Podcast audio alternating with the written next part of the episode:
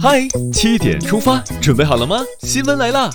今天是二零一九年三月十六号，星期六，农历二月初十。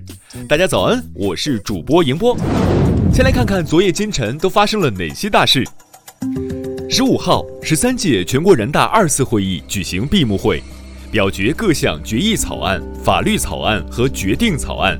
习近平等党和国家领导人出席。十六号出版的第六期《求是》杂志将发表中共中央总书记、国家主席、中央军委主席习近平的重要文章，加快推动媒体融合发展，构建全媒体传播格局。十五号，十三届全国人大二次会议闭幕后，国务院总理李克强会见中外记者并回答记者提问。关于减税降费，李克强总理表示，四月一号就要减增值税。五月一号就要降社保费率，全面推开，还没有其他办法比这种办法给企业带来的感受更公平、更有效。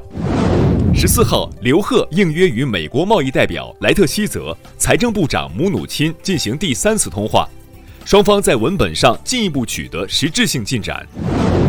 教育部办公厅、财政部办公厅日前联合印发《国培计划幼师国培项目实施方案》，实施方案提到。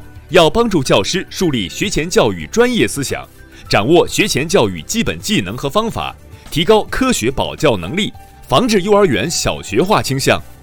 科学育娃，别拔苗助长。十五号，教育部公布了二零一九年考研国家分数线，为方便考生申请调剂，三月二十号至四月三十号，中国研究生招生信息网将开通全国硕士生招生调剂服务系统。有需要的考生请及时关注。你过线了吗？国家统计局十五号发布的七十城房价数据显示，二手房方面，上海、广州、青岛、西安等十四个城市房价环比下跌。记者注意到，从去年十月开始，已经连续五个月有超过十个城市二手房价环比下跌，但楼市整体降温趋缓，在一些城市出现小阳春，房价微涨。十五号，新西兰克莱斯特彻奇市两座清真寺发生枪击事件，警方确认，新西兰迪恩斯大街清真寺的恐怖袭击造成四十一人死亡，林伍德清真寺的袭击造成七人死亡，另一人在医院死亡，遇难总人数上升至四十九人。中国驻克氏总领馆公布了领事保护电话：零零六四二幺幺七六七二八八。提醒中国公民注意安全，目前尽量留在家中，不要外出。谴责一切针对平民的恐怖袭击。接下来关注一条总台独家内容：中央广播电视总台二零一九年三幺五晚会十五号晚准时与观众见面。违规使用添加剂生产辣条、机器人拨打骚扰电话、花钱租执业医师证等现象被集中曝光，其中最受关注的是医疗垃圾黑色产业被曝光。经过简单加工，破碎的医疗垃圾变成了白色塑料颗粒，业内俗称再生料。再生颗粒大部分被下游企业加工成塑料网袋，其中包括蔬菜网袋、篮子、洗脸盆、各式的儿童玩具。大家可在央广新闻的“嗨七点出发”推送中查看视频。再来刷新一组国内资讯，今天你被好评了吗？中消协十五号发布的信用消费与消费者认知调查报告显示。受访者在网购时普遍会参考相关评论信息，不过超七成参与评价的受访者遭遇默认好评。保健品和医疗类成为消费者不满意的重要领域。故宫博物院决定近期对紫禁城里过大年展览展出的天灯、万寿灯复原品进行公益拍卖，所得善款全部用于贫困地区的教育和文化事业，以文化创新反哺贫困地区，支持。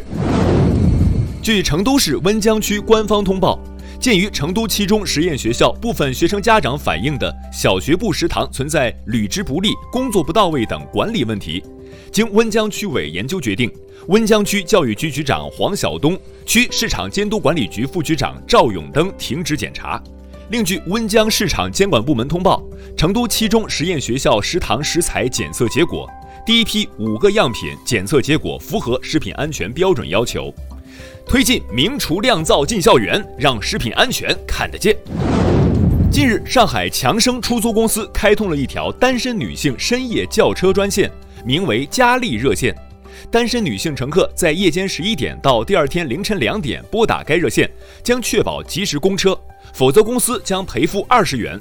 另外，针对客户投诉，出租公司将五个工作日内必须回复缩短为三个工作日。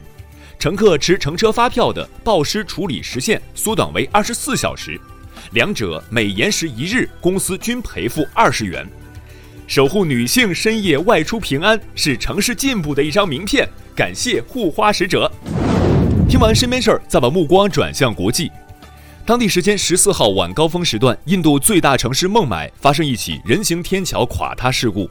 当地媒体报道称，截至目前，事故已造成至少五人死亡，三十多人受伤，死伤人数可能会进一步上升。美国国会参议院十四号通过一项决议，叫停总统特朗普此前宣布的美国南部边境进入国家紧急状态。特朗普随后表示将否决该决议。特朗普早前颁布紧急状态令，以调动资金在美墨边境兴建围墙。日前，中国孔子学院总部、国家汉办发布官方招聘新闻：阿联酋计划在二百所公立中小学开设汉语课程，急需招聘高素质的汉语教师，月薪一万六千迪拉姆。首批招聘报名截止至二零一九年四月十号。需要中小学汉语教师二百名，首任聘期为两年，工作地点为阿联酋各酋长国公立学校，年薪三十六万，中国网友坐不住啦！近日，十六岁瑞典少女丽塔·滕伯格被三名挪威议员提名为诺贝尔和平奖候选人。她曾经在联合国气候大会发表演讲，也是气候罢课运动的发起人。从去年八月起，她每周五都拒绝上课。而是到瑞典议会门口安静抗议，至今有超过一百零五个国家的年轻人声援他。接下来是今天的每日一席话：见之于未萌，治之于未乱。二零一六年四月一号，习近平主席在华盛顿核安全峰会上发表重要讲话，指出，核恐怖主义威胁非对称性和不确定性突出，日常预防和危机应对要双管齐下。他强调。要做到见之于未萌，治之于未乱，筑牢基本防线，排除恐怖分子利用国际网络和金融系统兴风作浪等新风险。见之于未萌，治之于未乱，出自北宋范仲淹的《奏上实务书》，原文为“防之于未萌，治之于未乱”，意思是说，在事情未萌芽的时候就加以防范，在天下未乱的时候就加以治理。最后进入今天的每日话题：造假成本仅两元，一天产一万支网购口红或产自地下工厂。迪奥、SK two 等假冒大牌眼影、口红成本价仅两三元，卖出时价格翻了几十倍。近日，南京警方捣毁了一个特大制售假化妆品地下工厂，该工厂生产环境糟糕，每天口红产量达一万支以上。经过网红助推、视频直播等宣传，流入不少消费者手中。你会通过这样的渠道购买化妆品吗？是否会支持家人以这样的方式购买？一起留言聊聊吧。好了，今天的七点出发就到这里，更多精彩内容请关注央广新闻微信公众号，咱们明天再见。